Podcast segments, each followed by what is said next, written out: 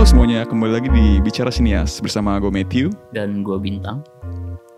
Dan pada kali ini kita akan ngebahas salah satu sinias yaitu adalah Ari Aster.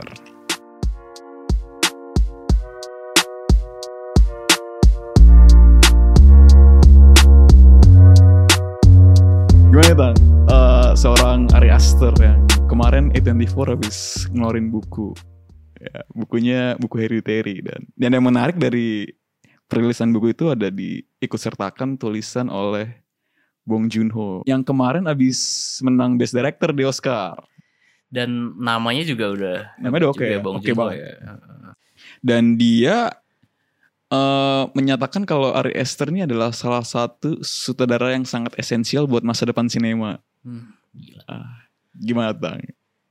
Gila sih untuk Ari Aster sutradara muda baru dua feature film.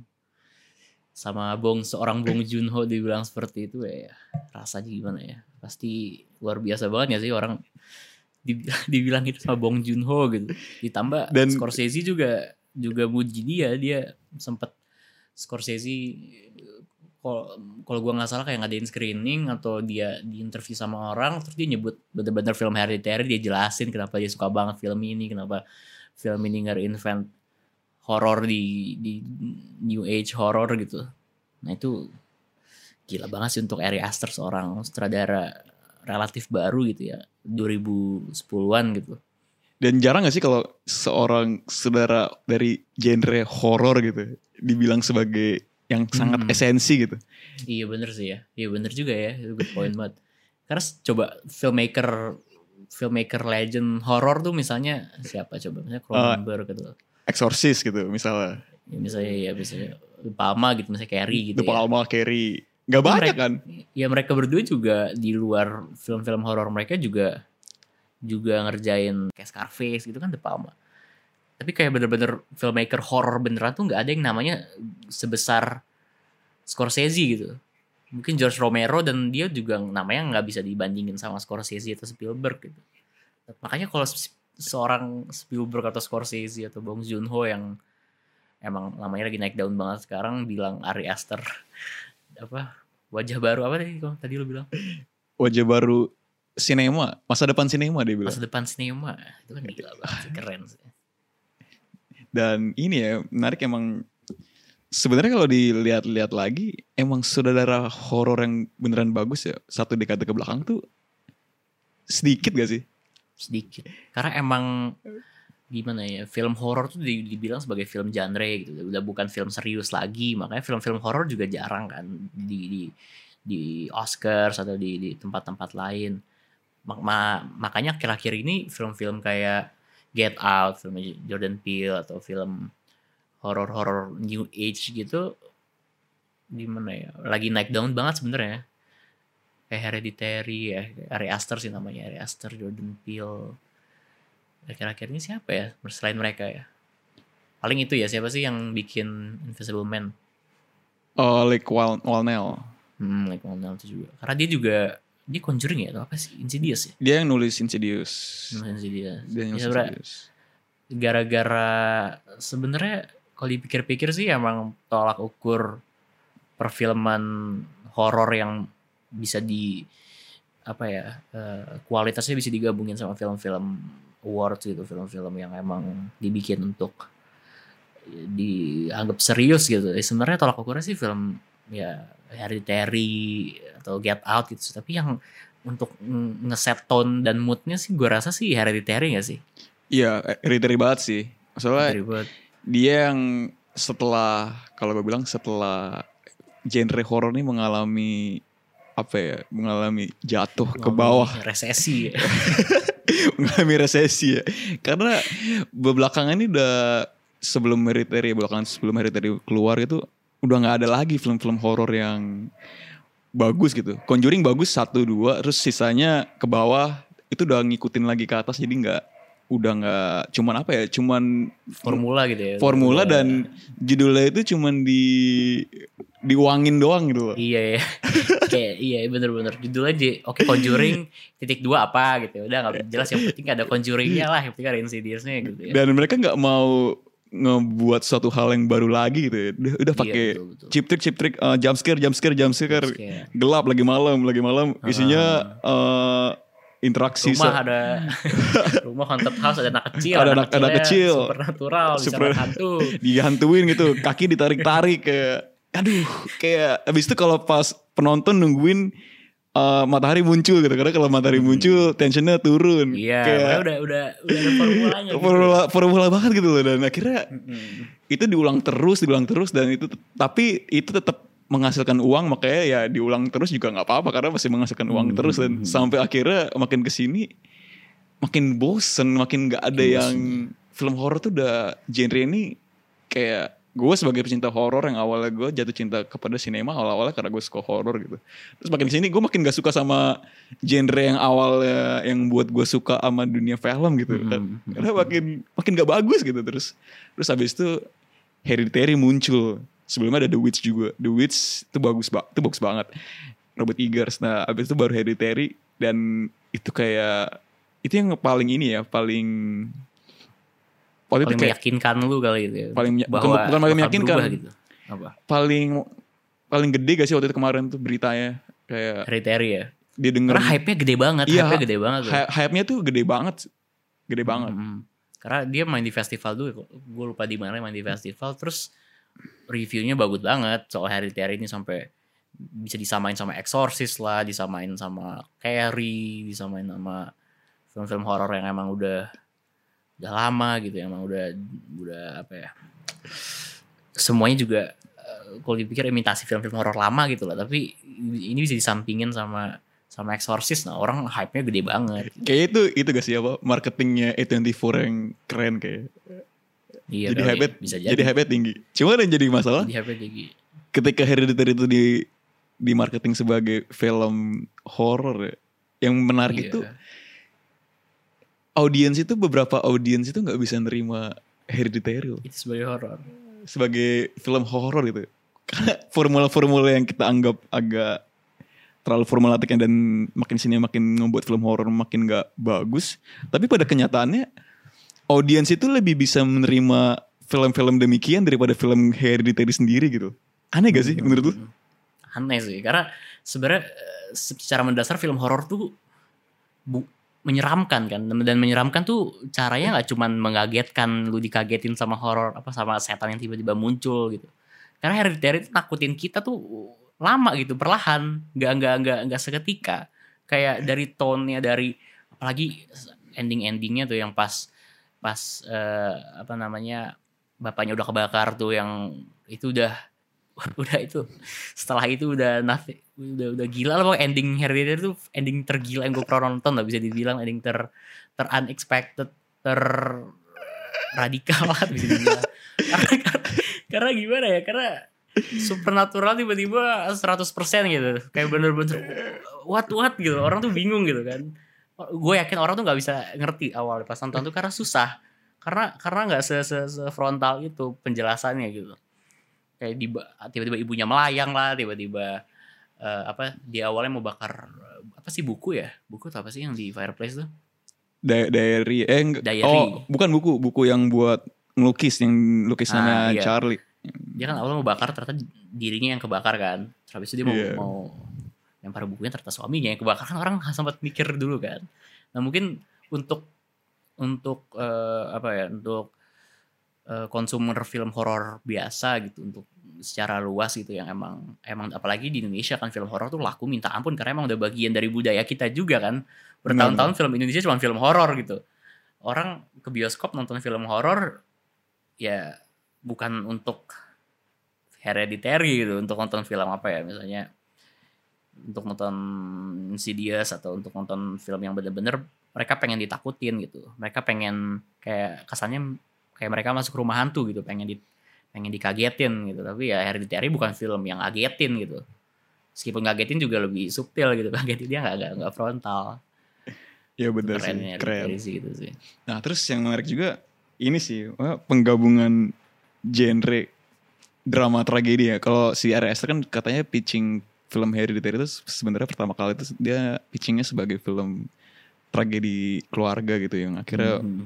menuju kepada mimpi buruk gitu dan digabung sama film genre horor. Nah, yang menarik tuh yang menurut gue eh, awal-awal mulai film itu sangat realistis, maksudnya nggak ada nggak ada unsur supranatural sangat domestik gitu lah kesannya se- sebenarnya kayak film keluarga yang kehilangan seorang nenek gitu kan. Orang nggak sama sekali nggak dapet. Kalau mereka masuk nonton film ini tanpa tahu apa apa mereka kira cuman drama keluarga biasa gitu kan. Iya dan itu yang bikin menarik eh scene yang sangat serem di Hereditary kayak contoh Charlie yang kepalanya Mm-mm. Di mobil. yang di mobil yang di mobil. Itu pun tidak terla tidak banyak menggunakan elemen supranatural. Mm-mm. betul betul betul dan itu kan sebenarnya agak awal nggak sih scene itu? Itu agak belum awal. pertengahan kan? Dan belum pertengahan. apalagi kita diintroduce sama keluarga ini terus ada anak kecil yang uh, misterius agak aneh gitu kan orang pasti mikir oh ini setannya anak di anak kecil ini. Gara-gara film-film biasa emang kayak gitu kan? Kayak film poltergeist atau film-film apa Insidious pertama gitu. Setannya di anak kecil ini orang pasti ngeliat pertama dia karena dia paling menonjol kan terus tiba-tiba dia dihapus dari film ya. Bener-bener dia hilang gitu. Baru ternyata oh ternyata spiritnya nih. Terus tiba-tiba si gitu ya tuh yang harus diperhatiin tuh itu ya. Jadi kayak itu kayak kayak semacam tamparan banget bagi formula film horor yang Iya, jadi- kita lihat. dari dari tadi yang kayak formula nakut-nakutin kaki ditarik-tarik pas gelap-gelap gitu ya. Hmm, hmm. Hereditary berjalan satu jam pertama pun itu dengan minim banget elemen supranatural dan bahkan Hmm. orang yang orang sangat mengakui kalau adegan salah satu adegan terserem di film Hereditary adalah film pas Tony Collette marah-marah di Iya. meja. Dan yang gila ya, di film horor, film supernatural yang paling menyeramkan tuh ibu marah-marah. iya. Ibu marah-marah. orang orang mengakui itu sebagai salah satu scene yang mereka sukai. Iya, itu itu the best. Dan itu sama sekali nggak ada elemen supranatural di, di Nggak situ. Nggak ada. Dan itu kan kayak ya itu men- menampar banget lah formula-formula Hmm. film horor yang biasa kita tonton gitu. Lu nakut-nakutin lu nggak perlu pakai nggak perlu pakai elemen supranatural gitu. Lu tinggal naruh aktor bagus, suruh dia acting dengan skrip lu tulis bagus, itu pun bisa jadi serem gitu. Dan keren sih. Gue gua apresiasi, gue apresiasi banget Tony, Tony Collette. Itu, Dia keren. itu, itu dia luar biasa di situ.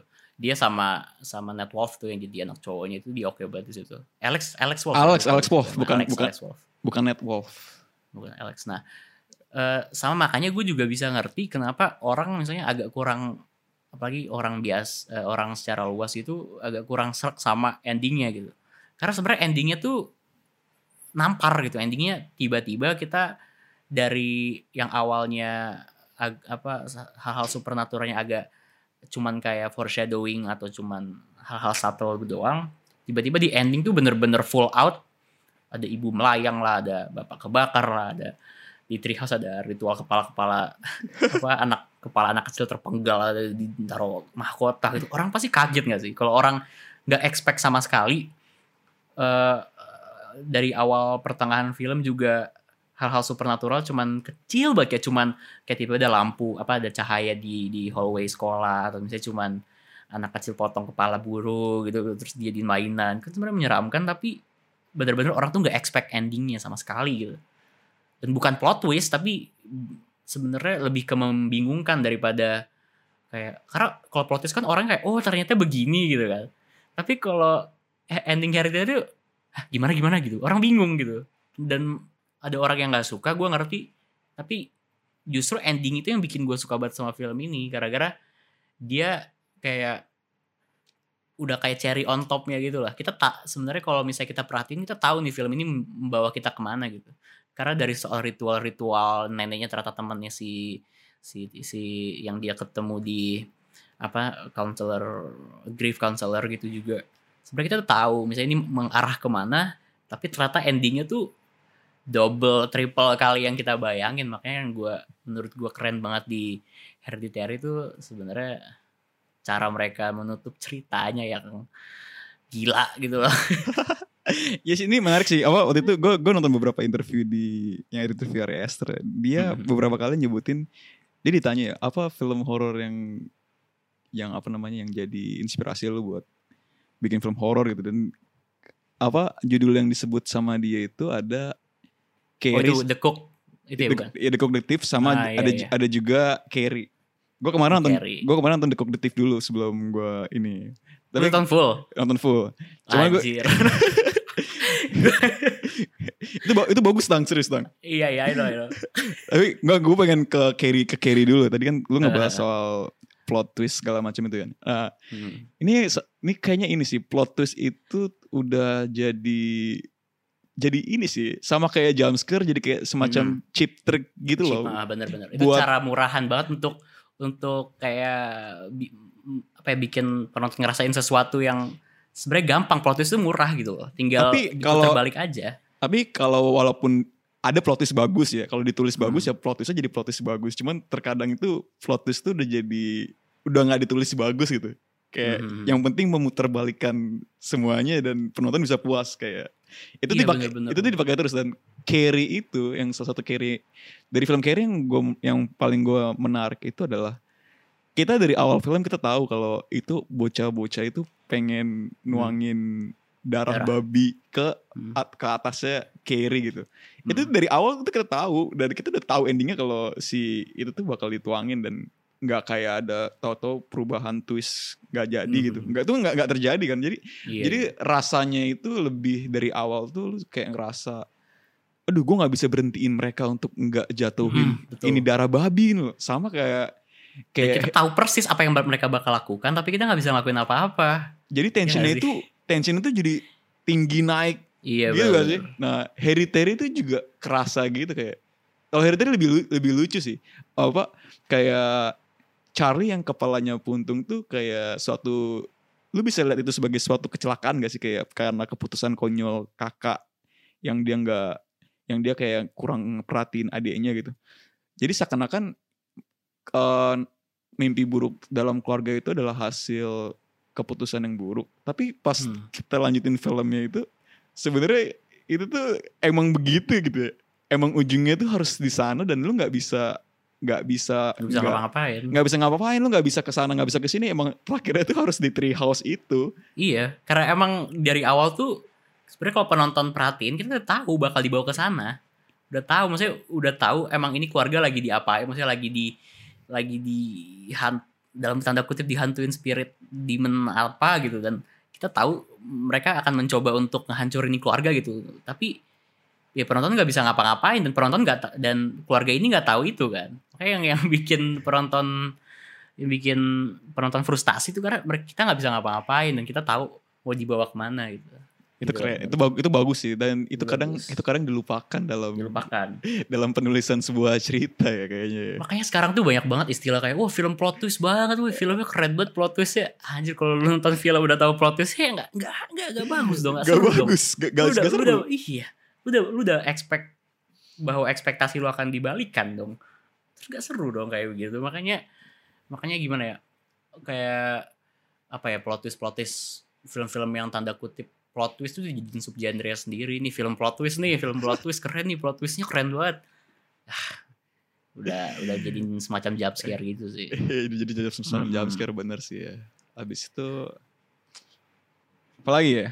Midsommar mungkin ya. Kita bahas Midsommar. Somar eh So- lu udah nonton The Cook itu? The Cook The Oh, Thief. Oh ya The Cook. The Cook- udah. Lu udah nonton The Cook Detective?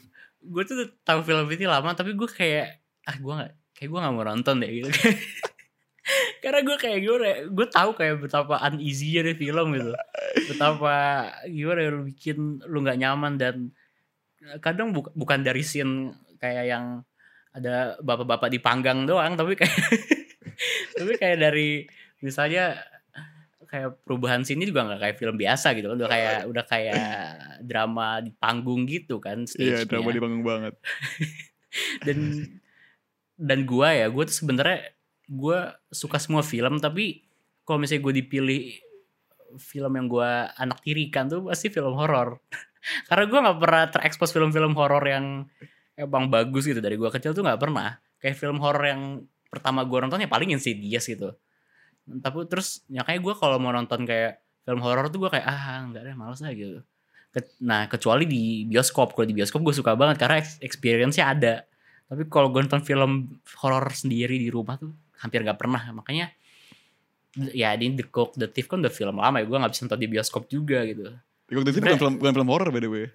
Ma- Makanya maksudnya film apa ya bukan horor juga maksudnya film tentang ya, behavior maksudnya bukan manusia yang film. aneh gitu.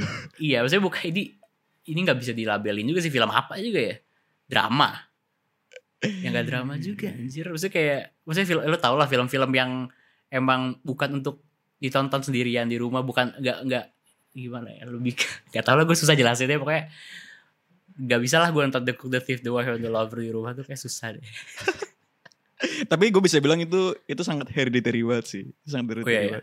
Iya. dari segi apa ya?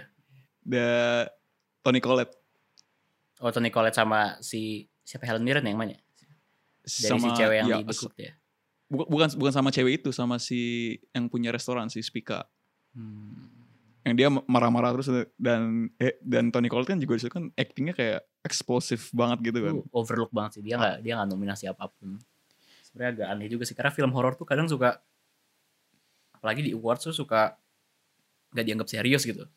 Makanya pas Get Out tiba-tiba menang best screenplay juga orang wah keren ya film horor bisa seperti ini.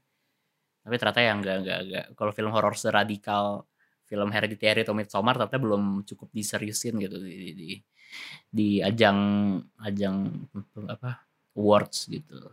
Itu susahnya sih. Susah ya padahal Anthony kalau keren banget ya. kalau Midsommar kalau lihat lagi ya.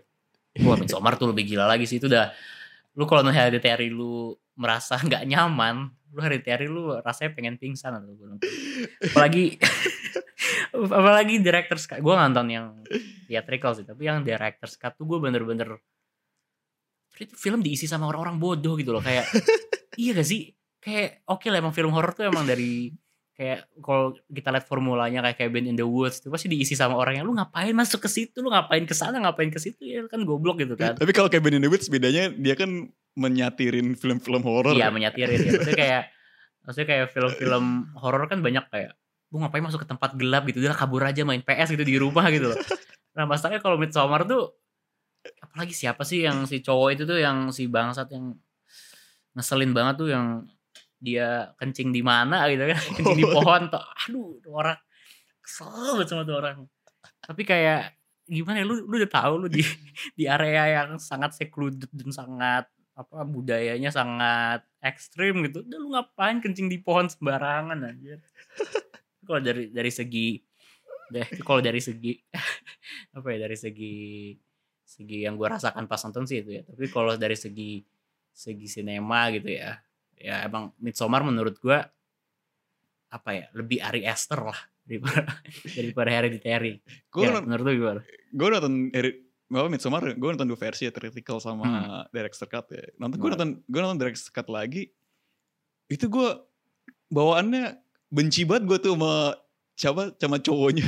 iya yang cowok itu tuh Iya itu bener-bener dari awal film tuh jelas banget kita ditanamin kebencian sama itu cowok gitu dan terakhir yang pas ini ini yang sangat yang sangat kaget gue sama Midsommar terus pas terakhir si siapa sih nama karakter utamanya Aduh, gue lupa ntar gue cek ya.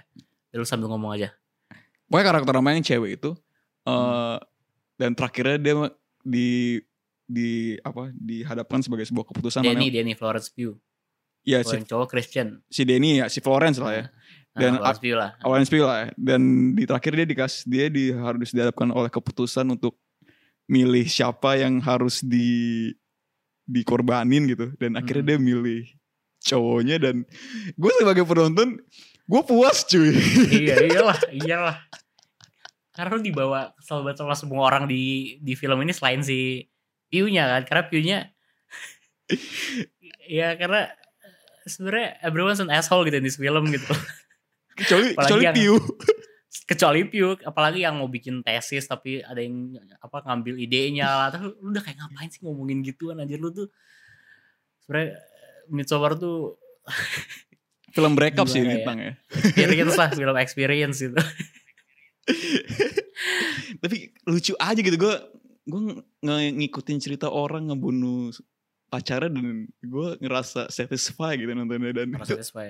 itu ngerasa ada yang aneh gak sih sama gue gitu. Dan Ari Esther enggak itu yakin gue itu yang emang pengen dikasih itu. Dan Ari Esther Karena- pun berhasil bawa cerita itu tuh bisa diterima gitu loh sama penonton itu itu keren Mhm. dan yang menurut gue salah satu yang terkesan apa yang berkesan banget pas gue nonton Midsommar tuh opening scene-nya itu bagus banget. Opening iya, scene itu opening bagus banget scene-nya. Midsommar. Karena dan Prolog Ari Aster tuh memang banget. prolognya bagus banget. Dan Prolognya Ari Aster banget. tuh ngebuat opening scene tuh menurut gua di kedua filmnya memorable banget sih. Kayak Hereditary yang pasin eh, openingnya di itu ya di kuburan. Eh bukan. di, di- itu di apa namanya? Namanya rumah duka, Minia- rumah duka gitu kan. Di oh miniatur, dulu. miniatur, sorry sorry, ya miniatur.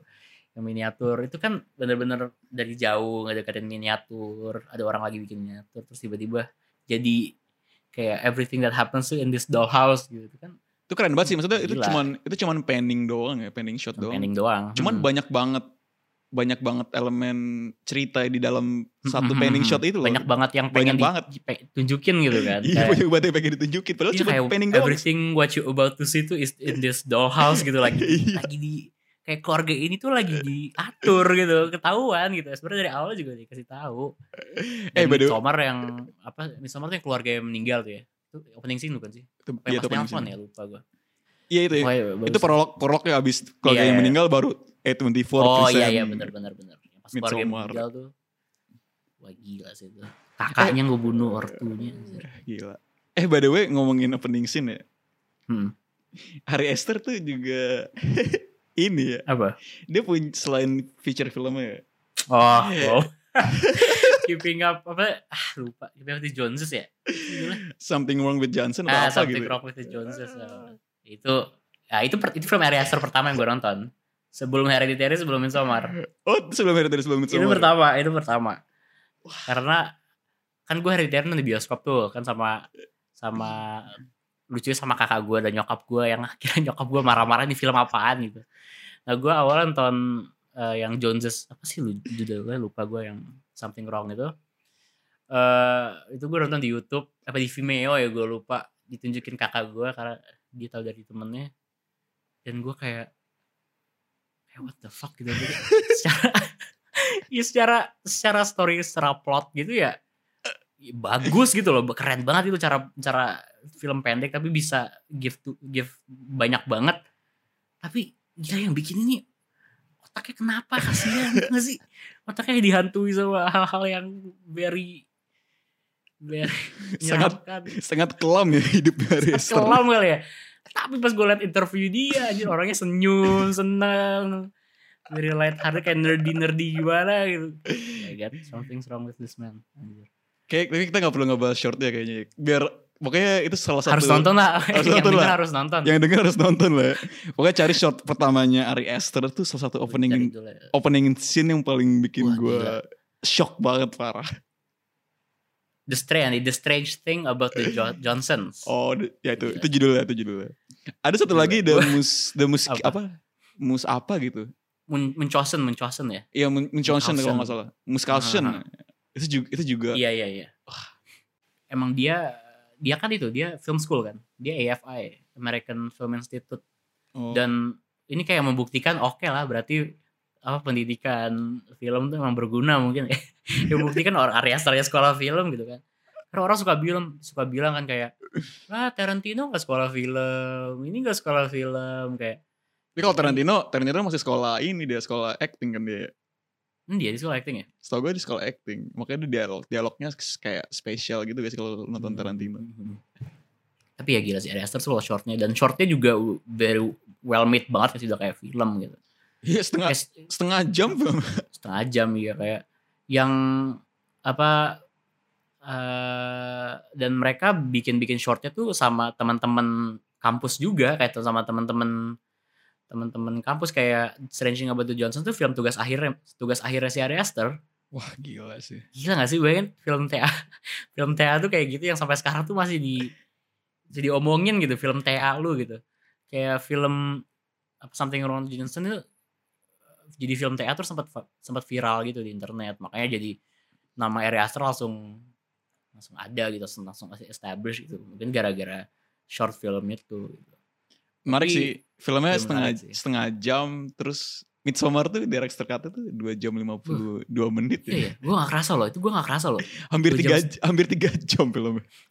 Tapi yang bener-bener set the tone tuh, itu pas bapak-bapak udah tua dijatuhin dari jurang. Wah iya. jatuhin ke jurang terus kepalanya dihancurin tuh. Itu set the tone banget. Karena kita awalnya cuma kira oh film road trip. Apalagi kalau orang yang kata Ari Aster ya. Eh, Pak, tapi ada prolog, ada prolog ya, jangan lupa ada Iya prolog ya. iya sih ya, prolognya prolognya juga agak grafik sih. Tapi setelah itu kan filmnya very light hearted gak sih mereka ke Iya. jalan-jalan sebenarnya kan gitu kan mereka. Apa sih ceweknya ke rumah pacarnya terus pacarnya kayak teman-teman pacarnya kayak bingung eh kita harus act good at cool gitu sama di depan si cewek yang habis kena tragedi ini. Terus tiba-tiba mereka ngedrugs ya kan? Kayak benar-benar halusinasi gitu kan.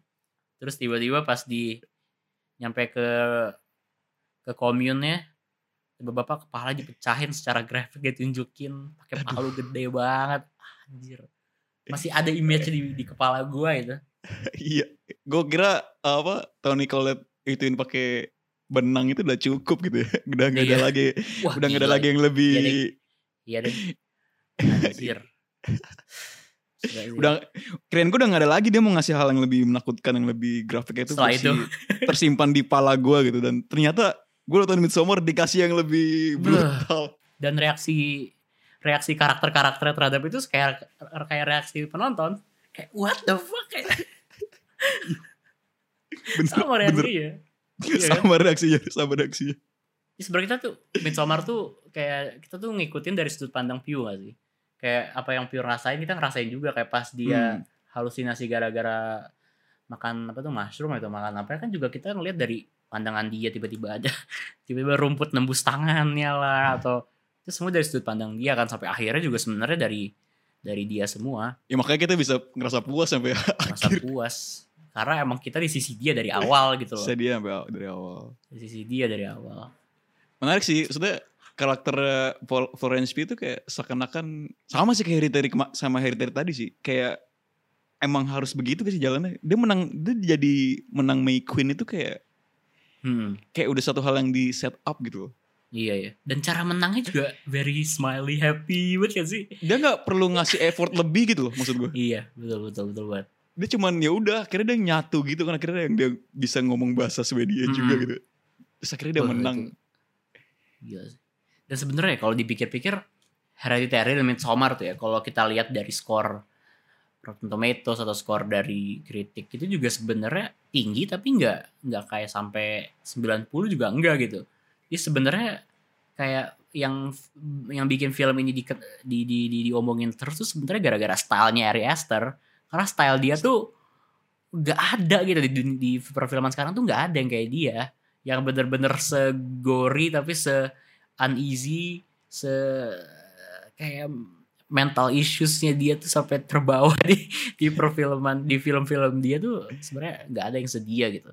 Sebenarnya mungkin bisa disamain sama Yorgos tapi Yorgos kan sebenarnya dia bukan horor kan. Dia bukan horor bukan horor tapi I- iya bener bener bener. Iya gak sih? Tapi kalau horror filmmaker sekarang sebenarnya yang yang gimana ya, yang paling oke makanya sebenarnya gue bisa lihat where the apa where Bong Joon Ho sama Scorsese datang tuh ya karena Ari Aster tuh stylenya nggak ada yang nggak ada yang bisa samain sedikit pun tuh nggak ada sekarang. Iya dia tetap tetap apa ya tetap stylistik ya. Maksudnya film-film gitu.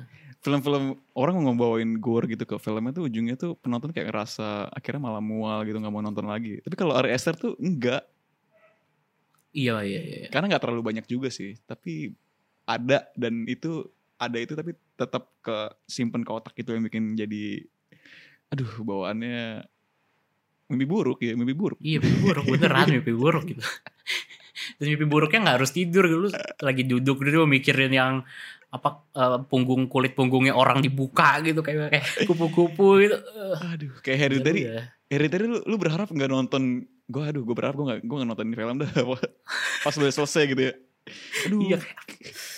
kenapa apalagi yang kepala disemutin lah Aduh. atau itu ada semua tuh image-image itu ada di otak kita selamanya mungkin.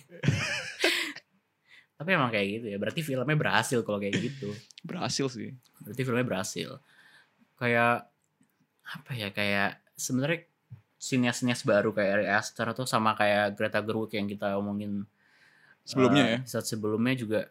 Dari dua film aja mereka udah di udah di respect seperti itu kan itu luar biasa banget sih. Berarti emang emang emang mereka punya style gitu. Mereka punya hal yang membedakan mereka sama orang lain gitu. Dan itu keren banget sih. Banyak ya sekarang ya udah pada bermunculan-munculan filmmaker-filmmaker baru ya. Hmm. Udah mu- New age lah ya, new age cinema gitu. Dan mereka kebanyakan startnya with A24 gak sih? Makanya kerennya A24 tuh mereka nerima gitu loh, nerima eh, sutradara-sutradara baru gitu untuk di untuk bikin film sama mereka dan tuh keren sih I- menurut gue. Iya sama yang kemarin gue, gue juga denger interview yang soal cutnya Midsommar sama Hereditary yang Hmm, itu kan hmm. film katanya tiga hampir tiga jam lebih gitu ya. Terus yang first cut-nya. iya terus habis itu kan Hmm. Mids- Midsommar kan eh, dia dia di, di editing room udah katanya udah nyampe 2, 2 jam 42 menit untuk film horor. Di mana lu kalau tahu film horor, film horor paling cuman satu setengah setengah setengah jam paling mentok 2 jam. Terus tahu-tahu udah Ari Aster mau bikin film horor udah nyampe 2 jam 42 menit. Terus gue denger di interview pokoknya dia bilang oh, pihak NTD pihak A24 bilang ya udah lanjutin aja. Asik. Gila, itu asik itu itu dream banget bagi filmmaker ya, bagi sutradara dikasih kebebasan seperti itu. Iya itu kayak emang Terus di, ada di luar itu setelah itu dibikin, oke nih bikin director's cut boleh gitu loh. Oke bikin film yang bener-bener gua mau tanpa harus mikirin marketing, tanpa mikirin harus mikirin sensor. Dikasih banget itu keren banget sih. Itu, itu- dikasih itu- itu dikasih dream. So- semuanya selesai kan. Semua selesai ya. Keren sih A24 Gitu sih ya. A24 emang kayak playgroundnya filmmaker-filmmaker baru yang pengen explore sih. Kayak kayak ya kayak Greta kan? Greta juga Itu dari A24. A24 Lady Bird. Terus habis itu baru dia ke studio. David Kayak- Lowry juga, David Lowry. iya Ghost Story ya Ghost, Ghost Story. terus kayak ya kayak apa ya kayak eh sampai Yorgos aja Killing of Sacred Deer. A24 A24 juga. meskipun dia udah The Lobster, The Lobster eh The Lobster juga A24 karena bebas mereka gak sih karena mereka bisa ngapain aja mereka mereka nggak nggak nggak terlalu ditahan. Bayangin kalau film ini dibikin sama Universal gitu. Nggak bisa nggak bisa. Tapi Invisible Man lumayan sih. sebelumnya ya lumayan. Tapi lu lebih gak suka dari gua kenapa tuh? Ngomongin itu. Janganlah itu itu ngomongin itu episode lain. tapi setelah itu beda beda beda sini ya, beda sini ya. beda sineas. Beda sineas. Tapi kalau jangan usah nggak usah dibahas jangan. iya sih Oh. Esther emang emang dia kalau nggak ada 24 mungkin nggak nggak bisa dia Nggak bisa. tempat lain Hmm. karena apa apa, Apa? tadi bilang apa Enggak gue gak bilang, gue gak bilang apa. karena ya emang eh, tempatnya cuman di studio independen doang kalau mau bikin film yang se ekstrim itu gak sih Iya nggak bisa. Kalau bukan di independen nggak bisa. Lo kayak harus ngikutin Iya. ngikutin formula aja gitu. Ngikutin formula. Iya benar. Apa ya Nah, abis mungkin gara-gara gara-gara Ari Aster dan film apa filmmaker filmmaker lain dikasih kebebasan mungkin itu kenapa Liwanel ya siapa Liwamel yang Invisible Man dikasih kebebasan juga. Makanya mungkin Invisible Man terasa beda sama yang lain. Mungkin gara-gara lebih ada kebebasan ya mungkin ya gue spekulasi aja sih. Mungkin sih. mungkin gitu. Ini mau ngebahas like Wanel nih. oh iya iya udah, kita balik lagi ke Ari Aster. Masih di bawah-bawah aja nih. Karena emang kita sempet debat soal itu ya Oh iya, kita sempet debat soal itu. sebelumnya. itu nanti aja lah itu nanti, Nanti aja, aja. Oke sih itu aja sih paling kalau dari Ari Aster. Dia Dari Ari Aster itu aja sih gue setuju sih kata Bung Juno dia emang saudara keren. Dia Keren. bagus. Dia dia dia ngepuji kayak Scorsese juga ngepuji. Gue juga ngepuji dia. Sebab- Dan katanya ya next film dia mau itu horror komedi 4 jam. Gimana? Serius? gue trust aja gue gue gue kita berharap aja lah. sama- beneran kita beneran gak nih? Beneran gak? Katanya sih gitu katanya nih. Katanya dia mau bikin horror komedi four hour horror komedi katanya sih gitu. Oke lah. Ya udahlah, itu aja kali ya buat Itu Ari Aster aja kali ya. ini ya. Apalagi nih Tang? Udah sih sebenarnya ya dari Ari Aster.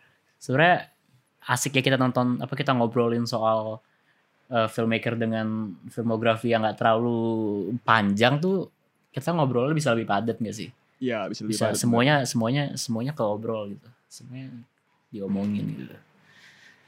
Oke sih dari gua. Oke. Oke, itulah. Jadi Gimana? kita oke kalau udah itu dari kita, kita ucapkan terima kasih ya buat yang sudah mendengarkan.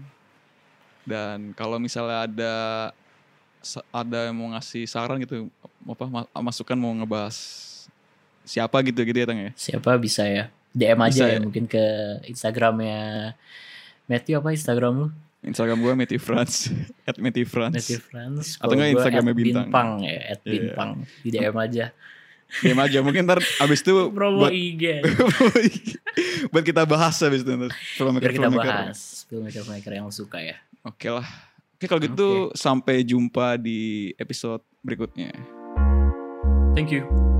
Thank you.